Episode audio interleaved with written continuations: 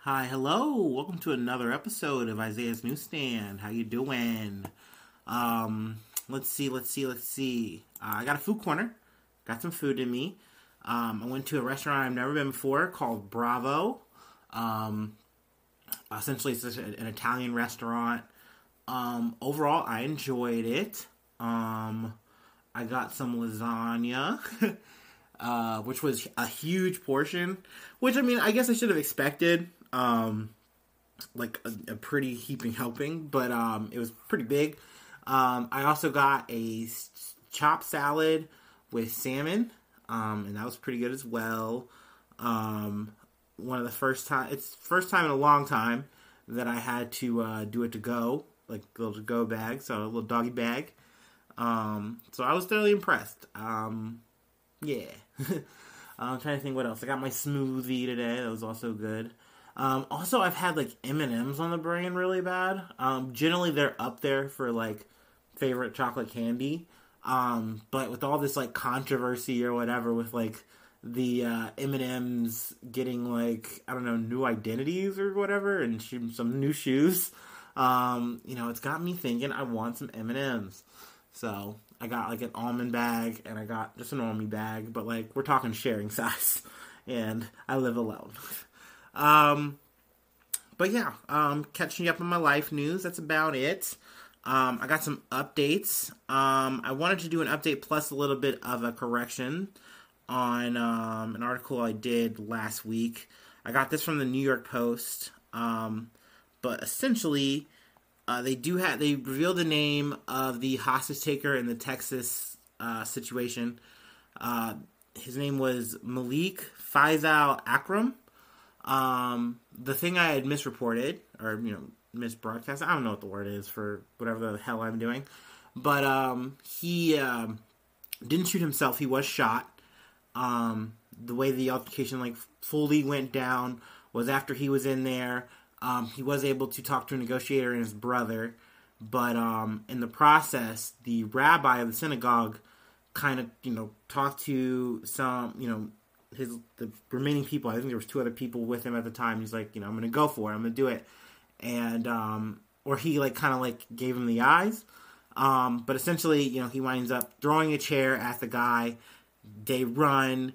Uh, the cops come in. They shoot, um, and Malik dies. So that all went down. Um, essentially, though, he was a 44 year old man uh, from the UK or Britain, I believe. Um, look at a burp coming. I know it. There it is. There's that Milwaukee's best coming out of me. Um, but um, 44 year old British man. Uh, he was definitely going through a lot. Um, his brother did also kind of say that he had some mental health issues on top of everything he was going through. Um, he, let's see, I believe he was divorced from his wife, um, who you know, from his perspective, he kind of felt like he had carried, you know, carried them, you know, brought them up from quote unquote rags to riches. Um, so, I mean, he said he did a lot and I guess was really broken up about the situation. Um, he was on the radar for like terrorist activity because um, he had kind of become more and more extremist as his life was kind of unraveling. Um, but MI MI5, um, which is like you know I guess the equivalent of like the CIA, FBI kind of vibe in UK across the pond. They had surveillance on him. They had tabs, but they weren't deeming him as like a threat. Threat. They just had him checked out. So um, I mean, you know how that goes. Um, but um, essentially, it's kind of one of the situations that slipped through the cracks. Um, like I had said before in the other episode, he did reference his quote unquote sister, um, who wasn't a sister, um, the uh, Pakistani neuroscientist uh, Aafia Siddiqui. Um, at the end of the day, though, they didn't really have any correlation, kind of like I had said before. Um, and also, the family of the Siddiquis had disavowed that man. They said, no, he has nothing to do with us. Like, if he was, a, if he knew her, he wouldn't have done this at all. So, you know, definitely uh, you know, a tragic situation. You know, a life was lost in all this. Um, I don't know if more is going to come out of it, but if so, you know, I will keep you posted. Um, and then a quick update on the Hunga Tonga situation. Um, they have um, gotten at least a little bit of relief to the island. Um, I believe they sent out like some warships from New Zealand and maybe another country. I want to say Japan. I'm not sure on that part, but um, essentially um, they are bringing some relief what they can. Um, water was a big thing because like with all the ash and everything. Um, also, just clean up once they're there. Um, I haven't been able to find too much else outside of that, but definitely if I do, I will keep you updated. You know, you know, babies. Um, the next bit I got from the AP News. Um, airlines cancel some flights after reduced 5G rollout in the U.S. Uh, so this has been something that's kind of been going on worldwide, but um, over here it's just kind of becoming more of a of a talked about issue. Um, but essentially, the production of these 5G towers, which are you know obviously important for powering our phone technology, stuff like that, uh, they're being put up like everywhere. And essentially, a big hotspot to put them up in is the airports, around airports. But the issue is um, the radio frequency for the Verizon and AT and T uh, 5G towers potentially um, interfere with the radio altimeters on some of the planes. I think like specifically the Boeing 777s. Uh, so essentially, um, Verizon and AT and T have come out and said, "Hey, it's not as much of an issue. This is rolled out in other countries, and they've just adjusted. It's been fine." Um, but um, the rebuttal is, "Well, that's a smaller scale, and like doing it at a place like in Chicago or like in New York or what have you is going to cause a lot more of a potential issue. Even if it's minor, too many minor issues are potentially going to, you know, mess up everything."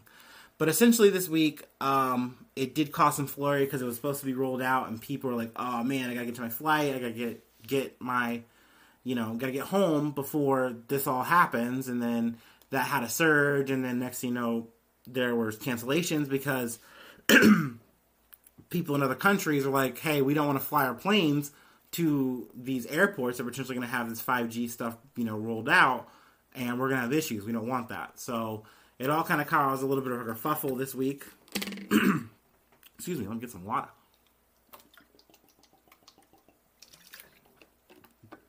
Um, so they, they they put up a delay, but they are still planning on rolling out uh, the technology of the towers. Uh, but essentially, I think they're going to verify them, like all the equipment with the um, planes that are you know commercially flying right now, making sure like, hey, We've done all the troubleshooting, and it's going to be all good to go. At least as good as they can get it. Um, so I mean, that's going to be something that I mean, we'll see if it is going to be a big issue or just completely small. Um, we won't really know until it gets fully rolled out. Um, let's see. The next thing we got here, um, I wanted to talk about the voting rights situation that we have going on uh, specifically, like this week, a lot of major things happened um, in terms of like the Senate. Um, they had made a play to potentially uh, take out the filibuster and put in potential voting rights to kind of stop things like gerrymandering, uh, specific changes to voter laws that were very like predatory, essentially like things that were like trying to knock out mail-in voting, all these kind of things. I mean, and also it's just also combating the rampant just like stop the steal mentality, you know, the whole stolen election, you know, misinformation stuff. So essentially, Democrats are making this big push to kind of make changes, but as is the trend, you know, with the Biden administration, you know, and everything going on, it wasn't strong enough, even though we have the majority, to really push things forward. You know, the Republicans said no, we're not going to vote for this, we're voting no, and we will filibuster. And then naturally, we couldn't get enough votes to push the filibuster out. So it just was a huge jam. Um, I got a lot of uh, reference from The Guardian in terms of just like the main story in terms of like what happened this week. Um, but, you know, just more or less what I'm talking about is just kind of here and there stuff leading up to this week and then, you know, seeing where we're to go. Um, they're talking about censoring um, Kyrsten Sinema. She was one of the no votes, along with Manchin. Uh, personally, I think that isn't going to do much of anything. Um, it's just kind of gesturing anyway. But um, I mean, I, I do think it's sad. I think we did a lot to come a long way with voting rights, and it's sad to see that it's kind of the narrative is the more people are voting, the worse it is. Like, and that's sad because it shouldn't be that way. You know, record turnout should be a good thing, but I think it's just one of those things that is kind of a common sense thing from the right. At least their perspective is like, well, the more people are voting, that means the more people who want change are going to vote, and we don't want things to change. So we want just people who are rich and well off to be able to get to the polls and do their thing, and everyone else they need to struggle. It needs to be hard. Um, that's not obviously said out loud, but it's just kind of that's how it all seems to work out with the gerrymandering and you know how they push out things. I mean, I heard DeSantis is trying to put up a voting police, which that sounds very spicy. Um, but I mean, essentially, we'll see what happens in the future. Um, I think more or less this kind of is par for the course for the Biden administration to kind of say, "Hey, we're gonna do something." And I mean, he even tried to like pull this big turnout, um, like since it was like Martin Luther King's birthday and everything. Like he tried to like ride that wave, and people were like, "No, dude, you don't need us. You need to work on Congress. You need to work on the Senate. Like get them to understand what needs to get done. We know what needs to be done. We see the problems here. We know we need to get out and vote. Like, why are you telling us this shit? And I think it is seeking home for people where it's like, dude, we don't need this grandstanding. We need action. Like, the grandstanding got him in office, but really, we just didn't want Trump in. And I think he's just kind of proving, like, yeah, you know, I'm not Trump. And it's like, cool, but you kind of are, at least in some of your policies. But that's a whole other thing. But um, to close out, um, I wanted to cover what I kind of deem as a lighter issue. But um, I got this from, I believe, NBC News. Yeah, maybe. Yeah. Said my sources correctly. But um, essentially, the CIA says Havana syndrome not result of sustained campaign by hostile power. Um, essentially, this is an update from a previous episode last year where I covered Havana syndrome. Um, I don't, I can't remember exactly what I said in it, but essentially, I mean, I at the time felt like it was at least being covered in a serious light, so I gave it at least some serious, you know, narration, I guess. But at the same time, it is, it's a kerfuffle. Like it's one of those things where if you don't know what Havana syndrome is, essentially people were saying, "Hey, I I was doing my work, um, you know, as CIA, whatever, diplomatic person." and like they were in um you know Havana, Cuba, working, doing embassy stuff, whatever, and they were saying they were getting like violently ill, like severe headaches, bad bowel movements, all the works, like just terrible, terrible symptoms, and um, for their entire duration in Cuba, and um, it was happening so much, it was getting reported so much, and they're saying, hey, something's going on here, like this might be a a literal attack, you know, from a hostile power. Um, I think the initial was Russia. A lot of fingers were pointed there, um, which, I mean, hey, I get it. I, especially, you know, looking at things going on lately, you know, Russia can get accused of a lot of things, and I'm sure a lot of it can stick. But in terms of them aiming little sound rays and putting up sound devices in people's things and doing all this, that, and the third, I don't know. I I still don't know. And apparently, the CIA is saying we don't know either. Um, they essentially put up a whole report saying like, "Hey, we're not saying that these symptoms aren't happening to people, but we aren't saying that it's a foreign power doing it." Um, I mean, essentially, I think there are like you know I guess Havana syndrome advocacy groups or whatever who are kind of saying like, hey, you know, we would like to see more support our way. And I think even Blinken, who, let's see, what is his position? He does a lot of stuff. I should know this by now, but um, bear with me. Uh, but essentially, you know, people are saying like, "Hey, we're with you, we support you," but we're just trying to figure out exactly what it is, you know. And I'm sure they're getting some kind of money support somehow for this thing. But I mean, in terms of what I think it is, I don't know. Um, but uh, I mean, if they find out exactly, I, I, will definitely let you know. I will definitely update you.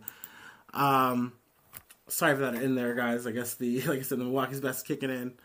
Um,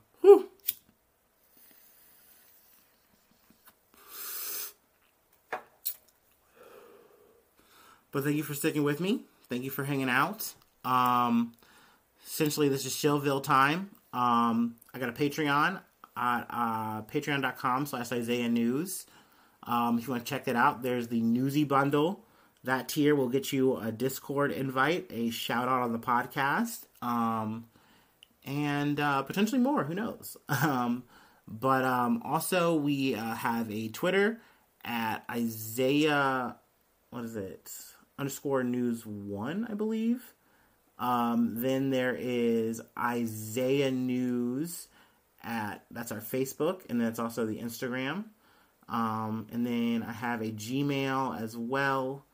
Um, I believe that is Isaiah News. Um, if not, I will update later. But you know, I miss these kind of things sometimes. It's okay. But either way, you can hit us up, communicate with us. We would love to talk to you. Uh, we have a Spotify as well. We're on all those things like Apple Podcast, um, Anchor FM. Um, I think we even have a Stitcher. It's crazy. Uh, we have a YouTube page up as well. It's under Isaiah Edwards. Um, so I mean, you can always keep up with the Joneses no matter what. Um, like, subscribe, do all that stuff. Um, and uh, we'll catch you next week. Um, hopefully, we will see you soon for some more good news. Uh, love ya. Bye bye. ¡Mua!